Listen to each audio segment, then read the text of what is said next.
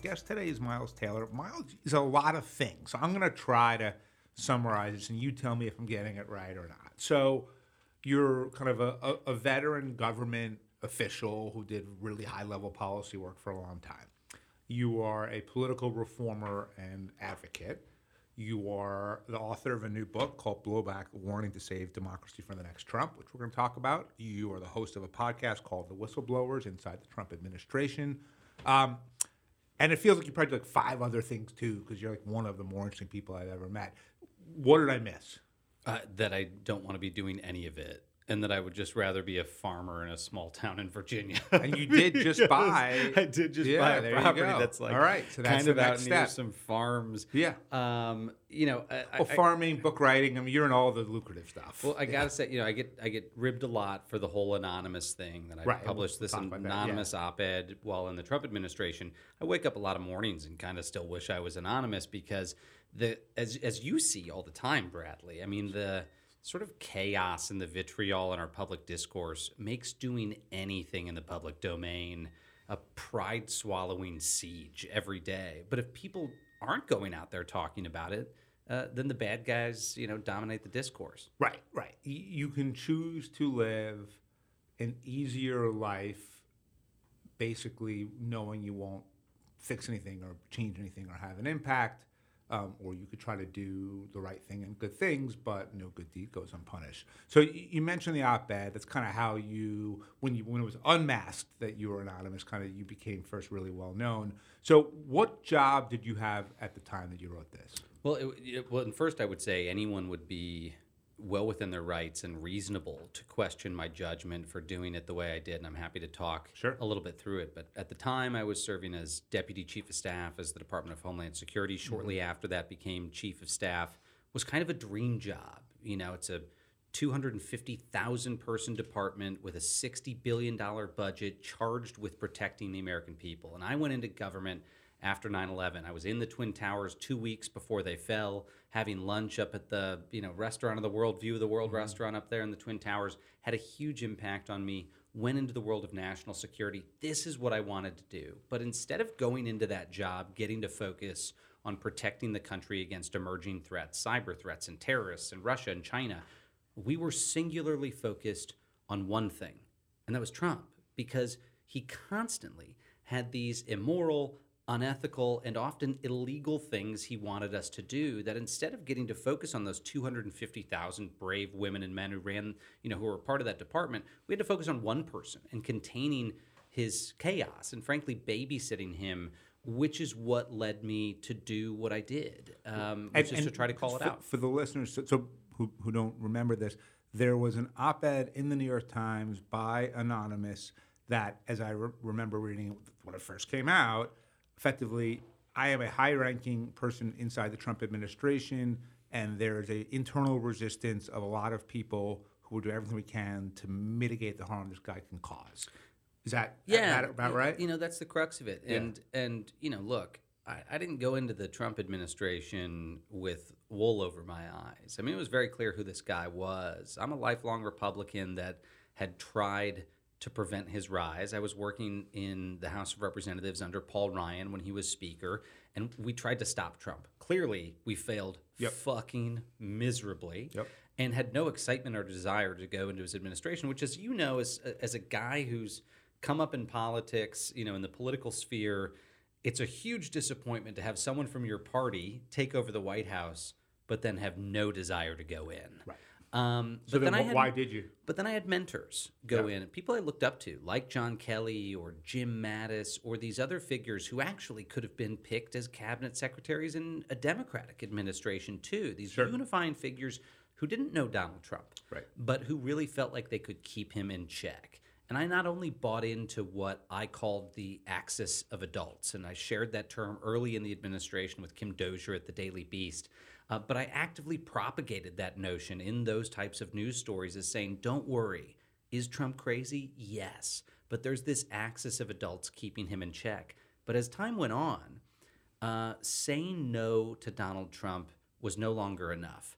In the first year, we got a lot of bad ideas back into the box. He wanted to pull out of NATO. He wanted to shoot people in the legs at the border. You know, you name it. Crazy idea after crazy idea, And largely contained. From him, or do you think he just like would like kind of troll the internet, read Twitter comments, see crazy ideas, decide they were brilliant, and then tell someone to do it? Uh, it's tough to say, but like whichever version of that is the truth, they're both terrifying. Yeah. you know, a president that's that's regularly concocting illegal ideas and trying to implement them, scary. Perhaps even scarier, one that's just trolling the internet for crazy ideas. You know? And I think it was a combination of both of those. I mean, he was singularly obsessed with social media. Our days were governed by his tweets, which is very frustrating. When you're running a department that's responsible for protecting this country against terrorists and foreign spies and the whole thing, and you wake up in the morning and one fucking tweet from the president means you've got to clear the entire schedule, no more intelligence brief, no more meeting with the head of the Secret Service, none of those things, because you got to rush to the White House to babysit the president and convince him that no, sir, you cannot take you know, $5 billion from this department and move it to this department. You know, Congress appropriated the money, but we were constantly having to do these fire drills where we rushed to the White House. So we get into 2018. It's clear that things are bad. And the thing that really set it off for me is there were conversations among Trump's own lieutenants, his cabinet secretaries, about if it got any worse, they might need to consider talking about the 25th Amendment, Right. the amendment to the Constitution that allows the president's cabinet to deem him unfit to discharge the duties of his office and transfer the powers to the vice president. That was the moment at which, to me, this was no longer things we needed to keep inside the family, inside the administration. That's the type of thing the American people need to know about. If the president's own people think he's not fit for office, published it anonymously in the New York Times. And so when when you wrote it, and you you had to pitch it to the Times, was there like a whole negotiation over whether or not it would be anonymous, or were they just like so eager to have it that they were fine with whatever terms you were comfortable with? Well, you know, this is where I encourage people to question my judgment here. And here was my thought process at the time. And um, in some ways, it was a moral choose your own adventure, the whole administration. Sorry, caveat a moral choose your own nightmare because every choice was a bad choice. Whether or not to go into the Trump administration, whether to try to contain the chaos from within or quit, you know, whether to speak out from within and quit, when, you know, to quit and actually turn against him publicly. I mean, all of these were choices you had to face at every turn. In that instance, the model for this was actually the founding fathers. And make no mistake, I'm not comparing myself to the founding fathers, but when they wrote the Federalist Papers to sell the US public on a new constitution, mm-hmm. they chose to write all of those essays anonymously. And they did it for a reason, not because they were scared to attach their names to it, but because they knew their names would distract from the message, that the critics would just attack them as the messengers and not engage in debate. And you know what? It worked incredibly well because when they started to issue those essays, people started responding. And there was a big debate in this country about the ideas. And I took that concept, and there was a particular night that set me off. A mentor of mine had been John McCain, worked with him on Capitol Hill. He was the first person I met that was an elected member of Congress in Washington and he passed away in 2018. And I was on an intelligence delegation overseas working on a threat issue, and I get a phone call from John Kelly's office. And McCain had just passed, the flags were flying at half staff across the country, and they said, We need to warn you. The president's probably going to call and order you to raise the flags back up. Little known fun fact the Department of Homeland Security is the one that tells federal buildings to lower the flags when a statesman dies. And I said, I don't understand what you mean. He hated John McCain so much, he wanted us to tell the country and every federal building do not honor him by flying the flags at half staff, raise them back up. There were a lot of other reasons to snap, better reasons to snap, snap during the Trump administration, but it was that moment where, frankly, I got up in my boxers in the hotel room and I said, fuck this. And I went over to my computer and I just wrote all of the things that I felt were alarming about what I was seeing in the administration. Started off as a journal entry, and then I thought, but people need to read this. I flipped it to a contact at the Times, and they ended up saying, yeah, we're, we're willing to run it anonymously. They verified my identity. Uh, the only caveat was I wanted to sign it Publius, which was the pen name those founding fathers used for those Federalist Papers, those anonymous essays. Again, I didn't want to use that to compare myself to them, but I thought a discerning reader would understand what I meant, which is I'm not trying to hide, I'm trying to put the focus on the message. Right. So this comes out. First of all, were, did you vet it with like any lawyers? Like, how did you know that you weren't saying things that would ultimately you'd be violating your own national security obligations? Um, well, unlike Trump, I'm not an idiot, and I am very cognizant of my obligations around the protection of classified information. And so, you know, I made sure that anything that I was writing in there was First Amendment protected speech. It was largely a critique of the sitting commander in chief. And yes, unprecedented for that to come from within his own administration, from someone that he had appointed. Um, but again, First Amendment protected speech. What was very telling and very ironic is in that piece, I said the president is misusing his powers for political purposes, and that's presidential corruption. And then after the piece dropped, he sent out a seven-letter tweet in all caps, treason question mark, and then he ordered the Justice Department to investigate the author. So he, all he did was prove my point. He proved my point in the aftermath of the op-ed that he wanted to use the powers of the federal government and the Justice Department to come investigate someone who had engaged in First Amendment protected speech. Now, to the credit of the New York Times, they said, go pound sand. you know, we're not going to hand this person over. But his demand was that they hand me over to the Justice Department uh, and later called for my imprisonment and a whole range of, of other things. But I will say, Bradley, um, I, I have a big regret about that period, and that is I waited too long to unmask myself. Now, I said at the time, yeah, I so- will so- come forward. Yeah. What what made you choose to do it, and and what was the process like? Uh, the thing that prevented me from doing it, if I'm being really honest with myself, it took me a long time to admit this, was fear. It was just fear. I convinced myself, Like you said, you're not an idiot. yeah, I'm going to come forward eventually and I'm going to do the right thing. But really, I saw what Donald Trump was doing to his enemies. And after I left the administration, I got a great job in the private sector. I was making money for the first time in my life. Uh, life was stable. And I knew that the moment I unmasked myself, everything would fucking implode. Um, but then we saw the pandemic happen and people started dying. And it was clear to me that all of these ex officials that I was trying to get to come and speak out against Trump. And after I quit, I went to all of them. I mean, I went to the cabinet secretaries and I said, You got to go say publicly what we've been saying privately. No one would do it. Right. And I was stuck in that irony. I was And like, they well, didn't know that you were the author. and they didn't. And um, but you know, I had to confront that and say, look, I'm asking these people to speak out, and I won't unmask myself. So in 2020, I did.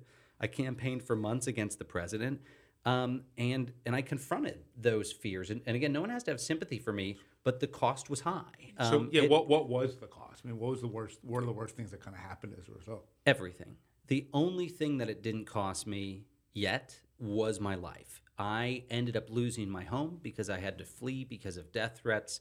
I ended up getting fired from my job in the tech sector because I was too toxic and political.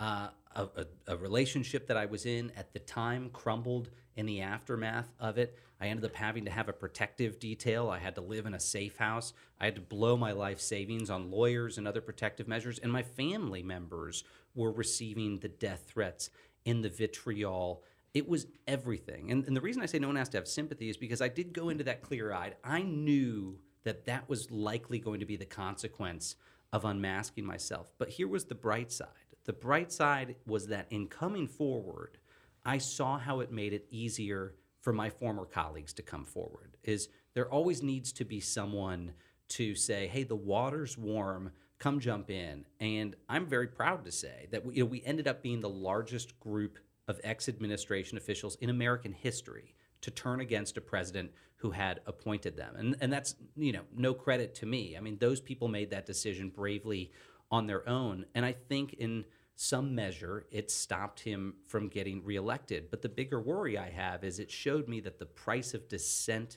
in America is dangerously high. Right. So from there, so you, you have this incredibly unique, transformative experience, both terrible and in some ways wonderful.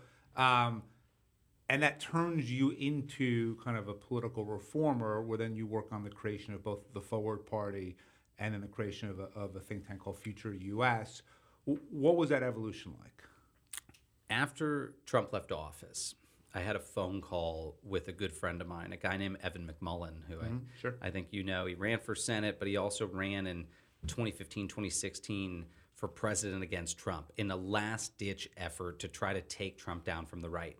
It failed, but Evan's a patriot. So, about a month after the administration ended, uh, I never wanted to be in electoral politics, but it was clear to me that the only way to prevent this from happening again was try to reform the Republican Party from within. So, Evan and I had a phone call of about 200 elected Republicans, senators, congressmen, former cabinet secretaries, thought leaders, writers, and we did it all in private. And we had this private, like five hour Zoom call where we talked about how do we get the pendulum to swing back from the MAGA side of the GOP to rational Republicans? And we mapped out this effort. And in the wake of it, a bunch of organizations were launched. Evan and I ran one called Renew America Movement, all with the goal of trying to get sane Republicans elected and, and to defeat the MAGA folks. I'd hate, I hate to say it, but we, we failed. Uh, yeah. We failed completely because the MAGA machinery after Trump completely overtook the party and disproved us. We were hoping he was an aberration and right. just a uniquely deranged individual. He, wasn't. was the rule, not the exception. He was the leader of a massive movement. When that happened, and one of the reasons why I got involved in third party efforts was to say, we need more competition and choice in our democracy, including people who are willing to go in and challenge MAGA Republicans in safe districts. So I helped Andrew Yang launch the Forward Party. And one of the things I most wanted to see Forward do is go find those entrenched Republicans, the ones that Democrats had no hope of beating, and team up in a coalition with the Democrats to go take out some of those individuals. So I'm going to throw a hypothetical out there. Think about a Ted Cruz in Texas. Mm-hmm. Going to be really hard in this next go around for Democrats to beat Ted Cruz in Texas. But what if the Democrats teamed up with a bunch of independents, concerned conservatives, and third party people to run an independent against Cruz? I don't know. It might be more competitive. So, my hope was we could take these really uncompetitive districts, make them competitive again, and give those MAGA candidates a run for their money. And so, it, you know, the jury's still out on whether some of that will be successful, but it's clear we need more competition. What, what does it take um, to be able to secure a permanent ballot line for every jurisdiction and every office? A lot. Yeah. A lot. I mean, look, our system really is, and this isn't a conspiracy theory, our system is really stacked against the emergence of choice and competition in the democracy. And, and that's happened over the course of 100 years as uh, the primary process has calcified to make it easier for incumbents to win. Why is that the case? In most states, the primaries are closed. What does that mean? It means you can only go vote in a primary if you're a member of that party.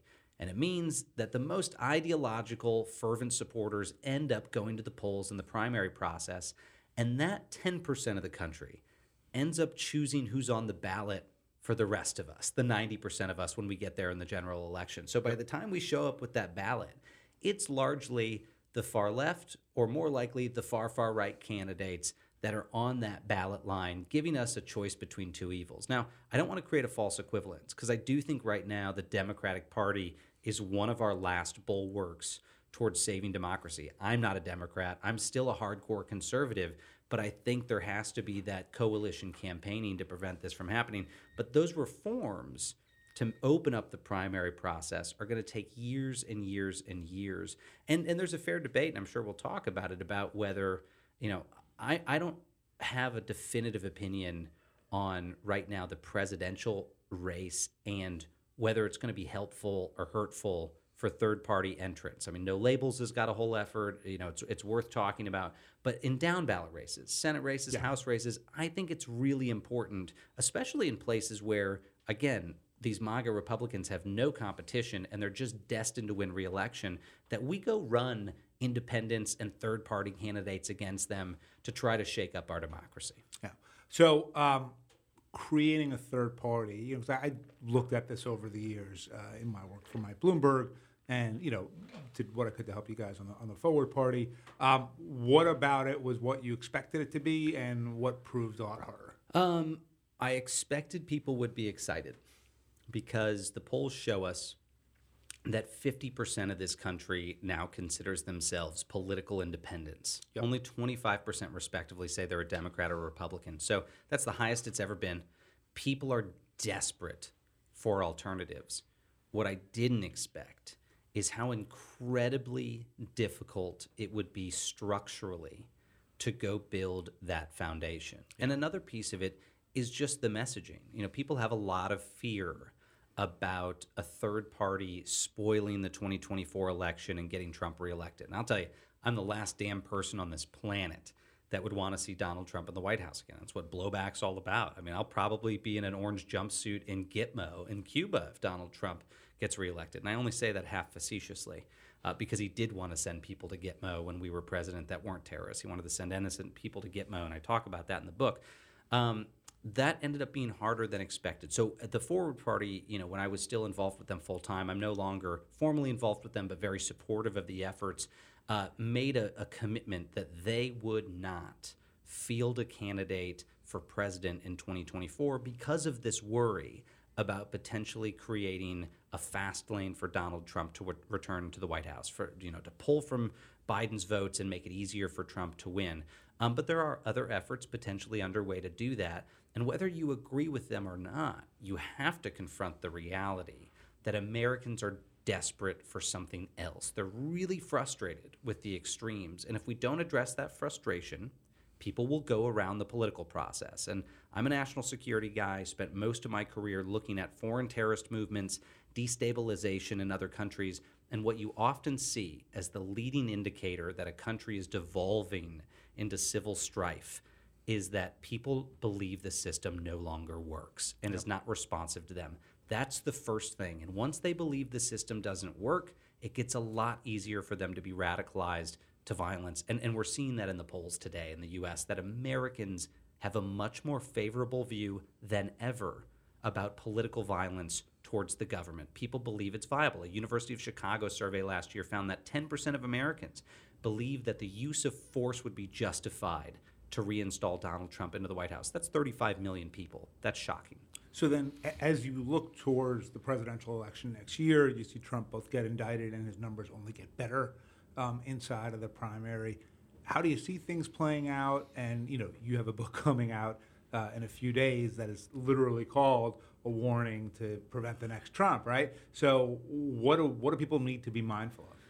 Well, we need to be clear-eyed about what that administration will look like and what I didn't want to write is just another Trump retrospective. No offense to people who've written their memoirs about the Trump years, but look, I don't want to write some tome to say, let's rehabilitate my image and tell you about how I was this fucking superhero in the Trump. We're sick of reading those books. We're sick of them on the bookshelves.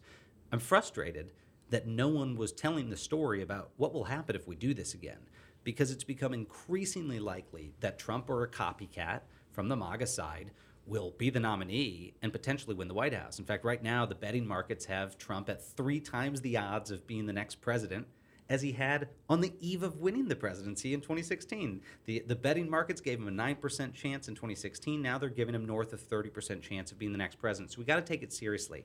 That means being really, really honest about what will happen in a second term. So this book, you know, again, spoke to dozens and dozens of people at the highest levels who'd served under and with Trump to tell the story about what will happen at the Department of Veterans Affairs, what will happen at the Defense Department, what will happen to these other Democratic guardrails. And it's a very alarming picture. And I, you know, I'll give you a couple of snippets. I mean, I had senior folks from the intelligence community that Trump handpicked. These are Trump people who said they worried in a second term that he would want to weaponize America's intelligence agencies to go spy on his rivals. I mean, think Nixon on steroids. Nixon at least knew he needed to be quiet about that and hide the fact that he had this desire. But people around Trump heard him talk about that. I mean, even John Kelly had said to me at one point that Trump pitched the idea of wiretapping all of the White House staff so he could find out who was talking bad about him. Okay, newsflash. That's fucking illegal. You cannot do that.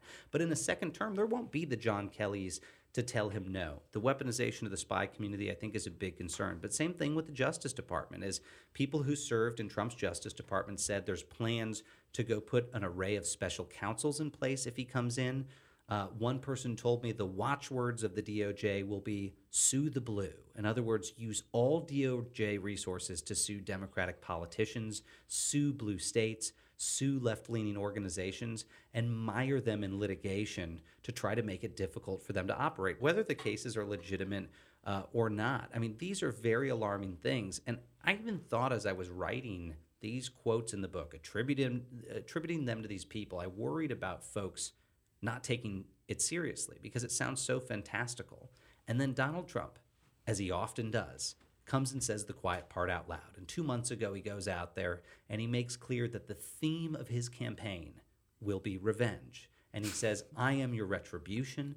And since then, he's spoken extensively about how he'll weaponize the levers of the federal government. And so he's just gone and he's proved the point again. And this book, Blowback, it is the playbook of what they will do uh, uh, if they get a second term.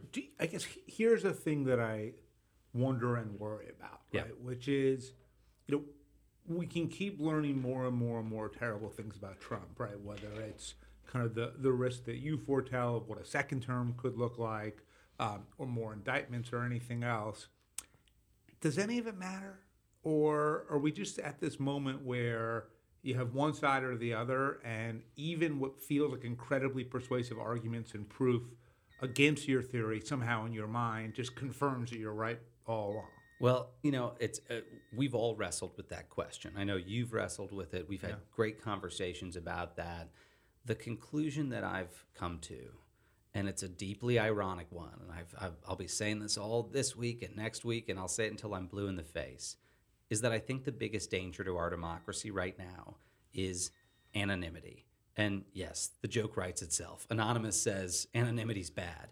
But I learned that through that hard experience because when I didn't unmask myself, like I said, it made it harder for people to come forward. Once I did, it showed that it was easier to come forward. And here's the better example that I often use when I speak to student groups. We've all taken Econ 101, boring class, important class, and you learn supply and demand.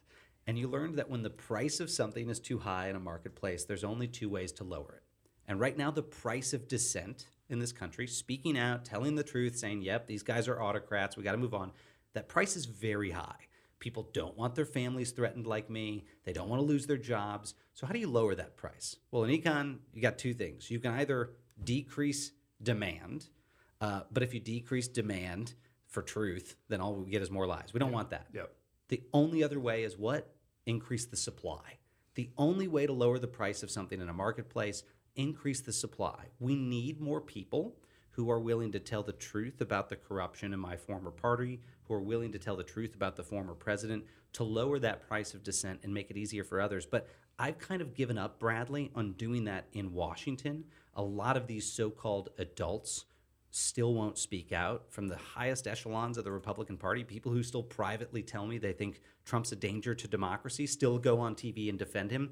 It's going to come down to small business owners in LaPorte, Indiana. It's going to come down to school teachers in Tulsa, Oklahoma. It's going to be everyday Americans who decide, okay, I'm not going to go to that barbecue and zip my mouth shut because I'm worried about offending people with the truth that I think it's unsafe to vote for this guy again. They're going to go do that. They're going to say it and make it easier for the person sitting next to them who feels the same way but doesn't want to piss off the MAGA guy flipping burgers at the grill to say it too.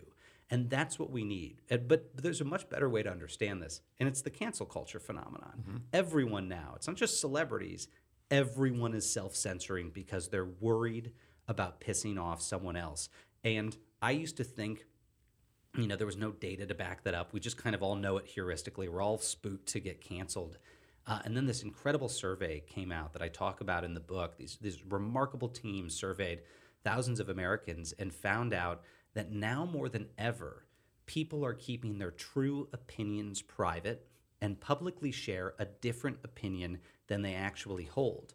And what was really scary is it was most prevalent among moderates and centrists Sure. and independents. That people who are hardcore far right or hardcore far left were much more likely to tell you what they really they're, think. They're living in their bubble. They get reinforcement all the time from the people who agree with them, and you know, being attacked uh, just kind of in their mind just kind of confirms that they're right in the first place. And also, in a lot of ways, they don't really matter, right? So, like your average sort of far right or far left person, when it, when you're looking at their sort of overall important society in terms of you know businesses they create or run or organizations or like you know their actual real world impact is pretty limited because these are fringe people at, at the edges. Um, and then yeah, you get the people in the middle who are definitely afraid to say stuff. You know, look, I get the shit kicked out of me by the far. It's ironic the far right should dislike me much more than the far left. yeah. Um, the far right probably doesn't even know I exist, and the far left complains about me constantly. Well, and, and, and, and, you know, we have to, you and I were talking about this before we went live. It's really hard to stay in this public sphere because it's not rewarding, it's not lucrative. Um, if anything, it's the exact opposite. Um, but if people start disappearing from the public fray who are sensible centrists, it just gives the extremes more oxygen. And so we've got to make it easier for people to dissent. But I think one of the only ways that works is in the long term. We've got to implement the democracy reforms that makes it makes it easier for rational candidates to win elections and takes away the power from the extremes. And it can't happen overnight. It can't happen before 2024. You've been working on this extensively uh, and using your own time and your own money to invest in these reforms. And you know it will take generations. So how do we survive this interim period? Uh, it's going to be we're on a knife's edge. Um, how does the the podcast and the book obviously seem conceptually aligned? Um, how do the two interplay? Tell me about the podcast. You have these amazing uh, guests. I was looking at the roster. How'd you get them? Like, t- t- tell me a little bit about all that. It, it was I, w- I was very lucky. It was a wonderful experience. There's two studios, Best Case Studios and Arc Media, wonderful podcast and documentary filmmakers who reached out to me and said they wanted to tell the stories that the American public didn't know about from inside the Trump administration of whistleblowers, people who spoke out. And I, I was lucky to be involved in that project but it completely exceeded expectations because we went and interviewed these people like Alex Vindman and Andy McCabe, the former acting FBI director, and Stephanie Grisham, the former White House communications director, and a whole range of different people. Yeah. Um, but didn't just interview them. We went back in time and told aspects of their stories people didn't know about. And it was gripping, it was emotional, and it was very, very raw because these people all had their lives rocked by turning against a sitting president. And, uh, and so we tell those stories in detail. But what was actually inspiring about it is we asked every single whistleblower we spoke to that after everything, after losing the jobs and having their lives destroyed and the death threats, and you go down that list, um, did they regret it? And not a single person did. They all said they would do it again. Yeah. And that's telling. And I think that's what would be whistleblowers need to hear. Yeah, or even the more basic thing, which is look, it is not unreasonable to say, I don't want the negative repercussions that uh, come with being a whistleblower, speaking out, everything else. But when you look at the people like you who both did so and paid a price for it and yet don't regret it, it's because, you know, if you just take it down to its basis level, feeling truly good about yourself and feeling like you did something courageous and meaningful is probably ultimately going to be of greater benefit to you than whatever next thing doesn't come your way because you dissented or whatever else. Um, you know, I think we always assume that money, status, power is what we should be striving for, and therefore we don't want anything to risk those things. But the reality is, all of those things provide far less dopamine um, than actually genuinely feeling good about yourself for Well, doing something hard. And that's the upside. But I, I'll talk about the downside too, which is, you know, the upside is you'll feel immense moral relief by just doing the right thing. I mean, I sound like a fucking kindergarten teacher, No, but the kindergarten lessons are true. Yeah, yeah. Um, but here's the downside: is I learned the hard way that suppressing the truth, suppressing my identity, and living these two lives—one as anonymous, one as Miles Taylor. How many people knew before you unmasked yourself that you were anonymous? tiny handful. I mean, uh, they kept the one piece of paper I had to sign locked in a vault at the New York Times headquarters. Uh, and, and I knew just from life in the intelligence community, it's why we compartmentalize things and limit distribution is so things don't get out. The more people that know, the more likelihood. And so we kept it very tight, uh, which led to a pressure cooker internally. And, you know, I'm a cautionary tale because suppressing the truth leads you to do stupid things. And the stress of all of that led me to drink too much, led me to abuse prescription drugs, uh, led me to become clinically depressed until, in the midst of the fight against Donald Trump, I found myself in an emergency room in California having overdosed at a level that doctors said would have killed other patients. And I had to recognize with this pretty deep hypocrisy that here I was saying that Donald Trump was so reckless and he was dismantling democracy's guardrails and is, was a threat to the country. And here I was, not preserving my personal guardrails. And these were the consequences. And so, not to stretch the analogy too far, but uh, you know, quite honestly, the delay in speaking the truth led me to the brink of, you know, suicidal ideation. And I've tried to be very candid about that with folks. And I think it's the same with our country right now. Our refusal to tell the truth about what's happening and to zombie walk back into a potential second term of Trump is a form of civic suicidal ideation. We as a country are potentially prepared to do something that will end the American experiment. Now, again, people don't have to have sympathy for me. I mean, after all of this, uh, a lot of great things happened in my life. I met the love of my life. I'm now 18 months sober. Um, but ignoring my own guardrails put me at grave risk. And it's the same thing with our country right now. We cannot ignore those guardrails. Uh, and, and if we do, we risk self destruction. So it feels like of your work, there's sort of two pieces to it, right? There's the short term ish, which is okay, this guy's coming back on the ballot. And if you thought he was bad, wait till you find out the stuff that you didn't even realize, right? So that's the book, that's the podcast, that's the encouraging dissent so that people feel comfortable speaking and then ultimately voting that way um, in the 2024 election to make sure that this guy doesn't win.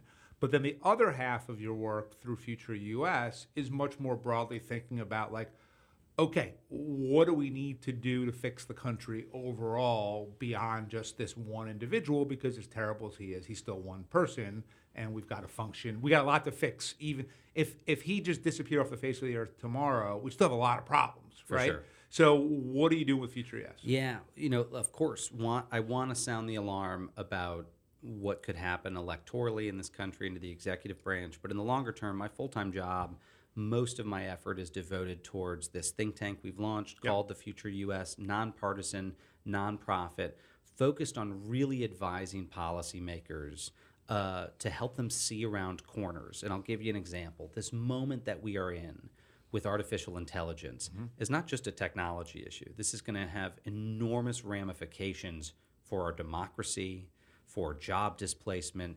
Uh, you know, it will cause civil strife. There's going to be incredible things that happen from AI. There's going to be scary things that happen. And we should have been having this conversation in Washington 10 years ago.